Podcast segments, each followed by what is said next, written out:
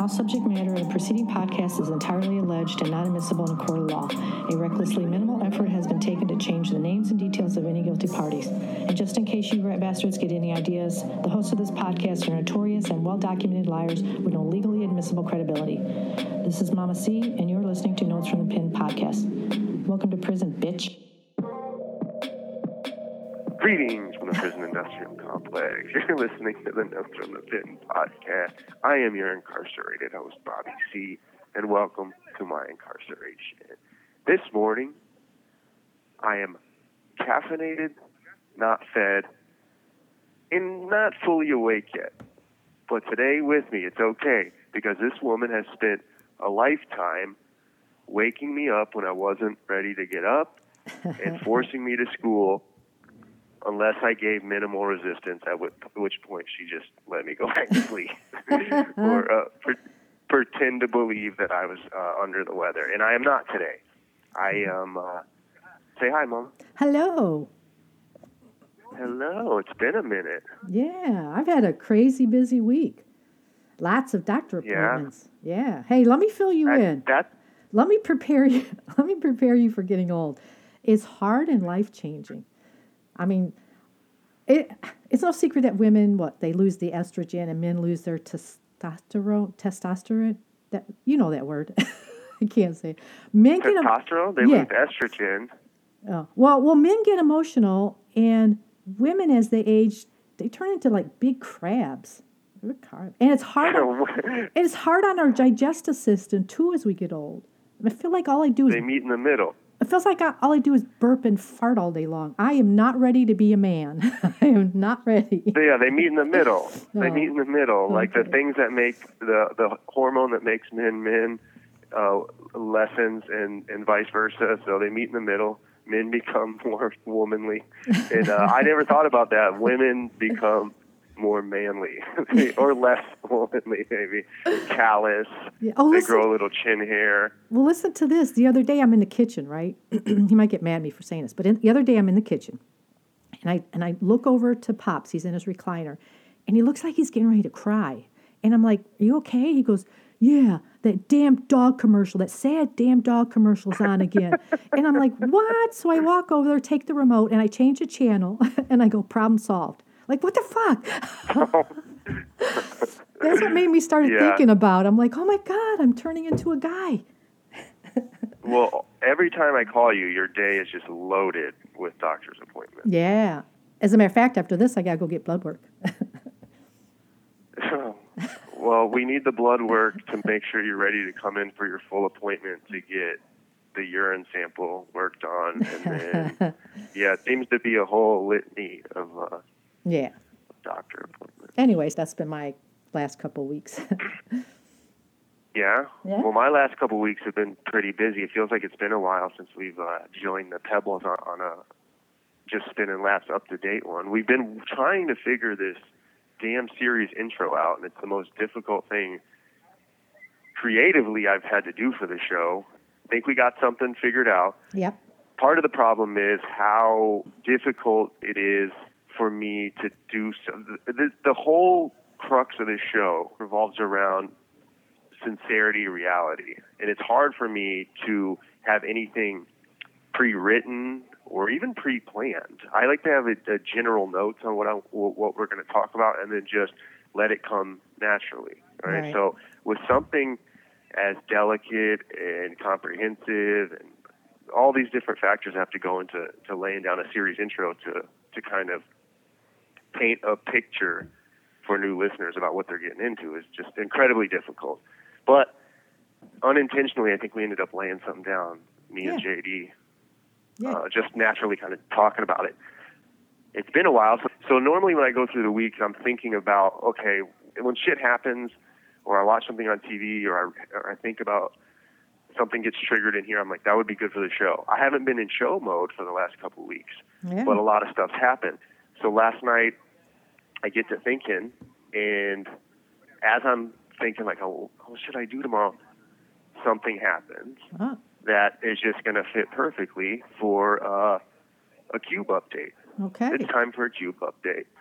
So everyone remembers the story about what happened with the new uh, influx of cubies and the kid that uh, Ern, his name's Ernie, Ernest, Mm-hmm. already doomed. The kid now you understand. Now I understand why this kid has so many troubles and shit.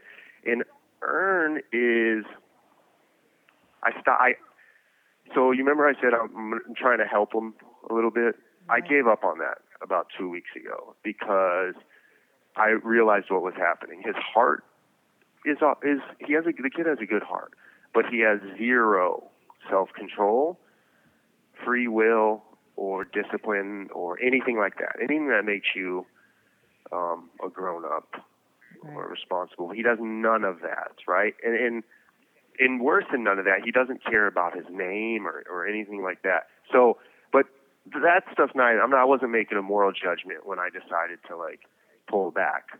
It was just. um it wasn't working. Nothing was working, and I saw it was, it was going to be a fruitless thing. I said everything that I could say to someone in that position. You know, he has a history of, of mental health, suicide attempts, and heavy, heavy addiction, right? Yeah. And so I just pulled back. It's um, you have to be pragmatic in this place. I, I you know what I think a lot of people who've dealt with it, just addiction in general, have had to learn to be kind of just accept reality, you know, and not be so emotionally attached when stuff doesn't seem to be working out or you can't get to someone. So, that being said, everything's been going pretty much uh, just just just regular. Okay. So I hang the phone up last night and I'm on my way in, and Nate, one of my cubies, Nate, shout out to his sister. I think his sister, his name's Tara. She's been listening recently. Cool. And uh, he can't wait to come over and tell me, like, oh, my sister really likes your show. So what's up, Tara? We appreciate you. and uh, he said that uh, her her husband was like, uh, she's in the truck or wherever she's at listening. He's like, what the hell have you been listening to over the last couple of days? I love it. She's like, nothing. Shut up. nothing. Shut up.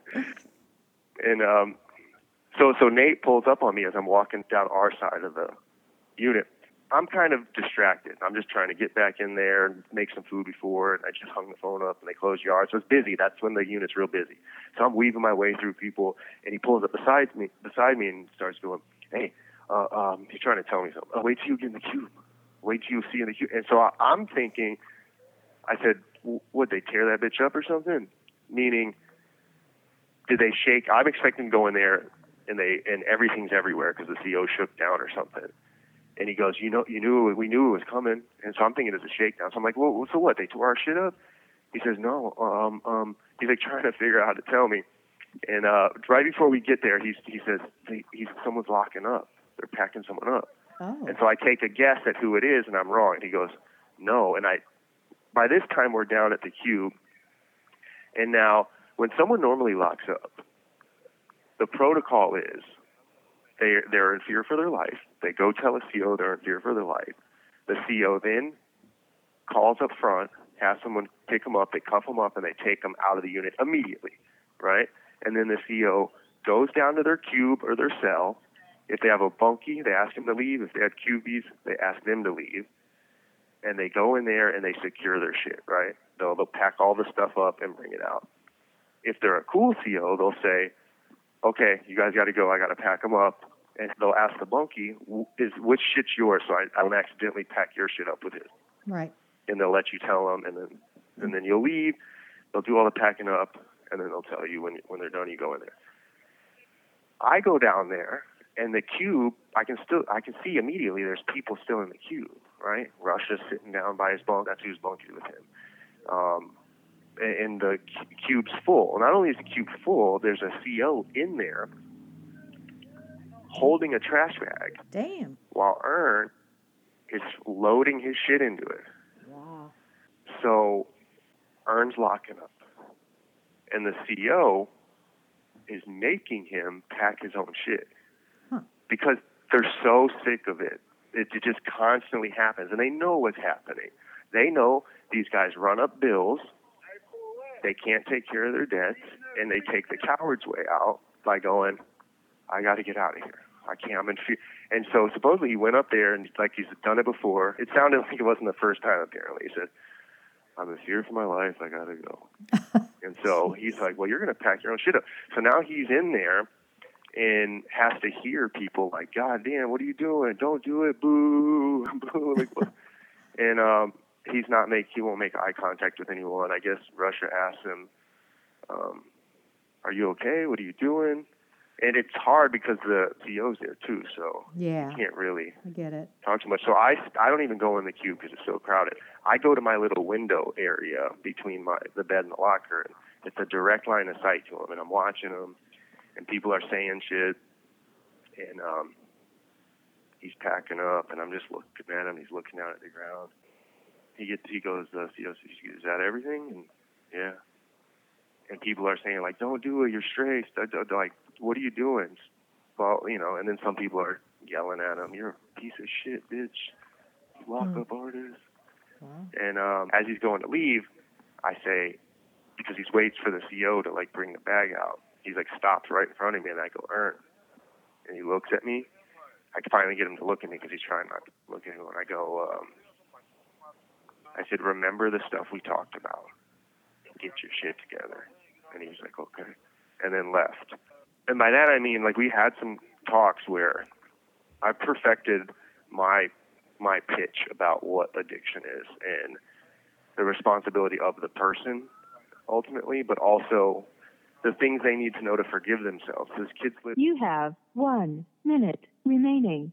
he's lived a rough childhood, Yeah. you know, and I'm sure he's ashamed of what he's doing and and all that. And it's just a weird position to be in because as a convict, you're like, and and as a man or woman, like a fully.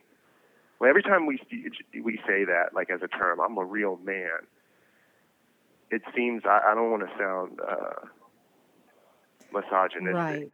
A convict and someone who cares about their name or respect or just, just being an honest, respectful, solid human being, locking up like that is completely unacceptable and degrading. And I, I don't know how people do it, really. Yeah. Um, but also as someone who suffered from mental health and addiction, Okay, we're back. I think uh, I think the older I get, prisoner age, the, that that the, the the ultimate conundrum I'm constantly going through. Prisoner age, prisoner age. Is it prison experience or age that's that's changing me? If there's a marker for for the way we use the word wisdom, it's in realizing that very few things in life are black and white. And you would think with gaining something that like wisdom, you would see things more clearly. But ironically, I think the wiser you get, the less certain you are about stuff. Realizing that feels like some sort of um, Confucius saying, you know, so that's one of those situations, right? It's easy just to pick one side of something and be done with it. We do it everywhere. We do it in with sports teams, religion, politics, especially politics. Right. And something like this is like a perfect example of feeling two things. My go to feeling has flipped. So instead of immediately having it be disappointment or judgment, and then later talking myself down and saying, well, and start thinking about the, you know, the, the factors that could have led someone to do that.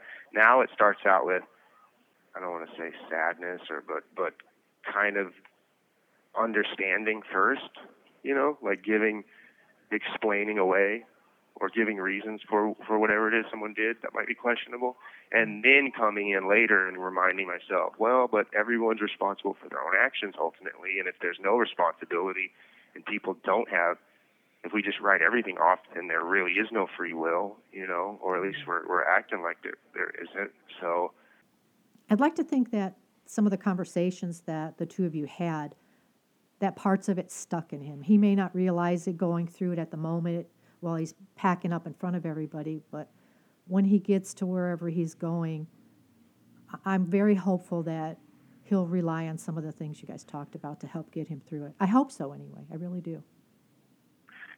Right. So do I. But here's the problem. Nowadays, with fentanyl out there the way it is, you don't. Not too many people have the time to let ideas, thoughts, conversations mature or themselves mature. It's a deadly game out there. That shit goes quick and fast. I said after he left, I said he's probably going to be dead in a couple of years. like I said, he's got a good heart, man. He's got a good sense of humor. He's not a bad human being. He's a broken human being. Right. And as bad as the pill mill opioid epidemic that started in Florida, started in Florida and spread to the rest of the country, as bad as that was growing up in that, and as many of my friends that died by a just a ridiculous set of events that I don't think, you know, obviously I didn't choose or make any decisions. I had the time to I lived long enough to mature and to and to figure out the importance of of what you do and the choices you make and all that stuff. And what really worries me is that a lot of these people nowadays don't have the time. And a bunch of my friends didn't have the time, right? Because we didn't have Narcan and stuff back then that you could spray up someone's nose and bring them back to life. Um, Right. Well, but nowadays with with fentanyl and all that shit that's out there, it's it just worries me that that that's the true tragedy. I think about that. They just they just caught arrested a guy in Tupac's killing. right. And when I was young, Tupac was older than me, and he was my favorite rapper, and I just loved him, and I related to him a lot, and, and how his manifold personality and how many um, different emotions and, and perspectives he could represent. But as I got older, when I got older than Tupac was when he died, he was 25. I started to view him differently. I started to view him as a brilliant creative and and spitfire and passion and all this stuff. But I also started to look at him like, damn, he was young. He was so young, yeah. and he didn't have a chance to evolve into whatever he would have been. I think it would have been really cool to see. And much in the same way, it, it worries me about these young kids, and I see them now, and, and they're just ripping and running and playing fast and loose. That they might not, they're probably not going to have the chance to figure it out, and that's the scary part. Yeah, and it kind of highlights the damage that we as people in society don't want to address. We're lacking in doing a good job in addressing mental health and addiction issues. Prison is not the answer to fixing people with mental health issues and addiction. It doesn't work, it causes more problems. And that kid is the perfect example, unfortunately.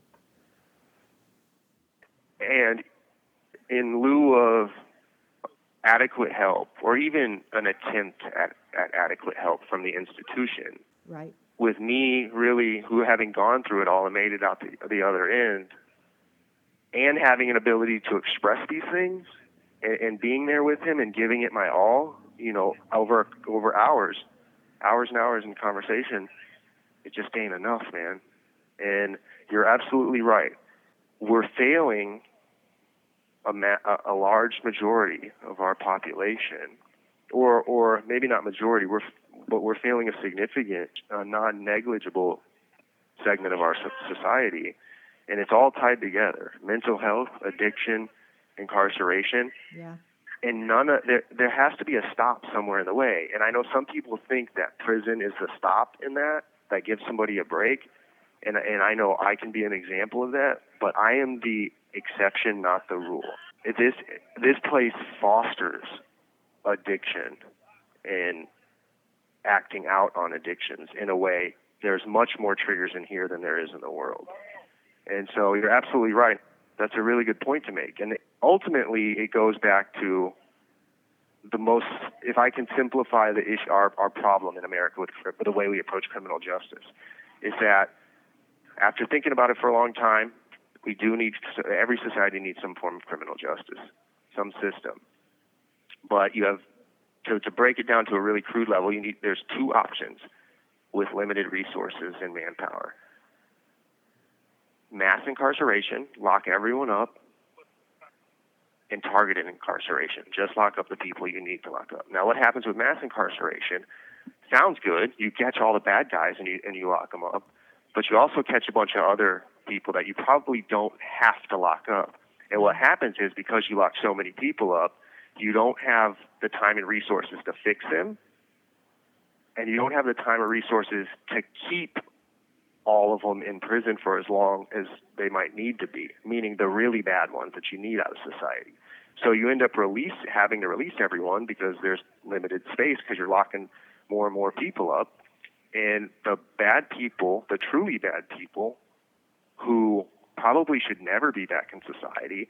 Not only do they get out, the other people get out too without any rehabilitation. Now, targeted incarceration, on the other hand, isn't as easy to sell in a political way because it's Americans deplore nuance. And so it's easy to say, oh, look at they're locking so many less people up, and you'll cherry pick little instances of a horrendous crime and say, look, if you would have locked this guy up, it, we need to go back to mass incarceration. But the reality is, if there's adults in the room and they can hold on to a concept that it has a one degree separation between cause and effect, what targeted incarceration does is it frees up the space, the manpower, and the resources to lock up the people who are broken permanently, irreparably. And I don't know what that number is. It's probably a lot lower than most people would tell you. Keep them in forever if they need to be. It, it allows the resources to fix the people who actually need help, who are decent people and can be, you know, participating, constructive members of society, if but for one or two issues, right? Yeah. And it lowers. It, it, it's more. It would be more effective at lowering the actual crime in America. I say all excellent points. By the way, perfect points, especially coming from someone who's living inside, and the system actually perpetuates the issues that prison was designed to fix. That's as simple as you can. Prison causes more crime. Yes, exactly.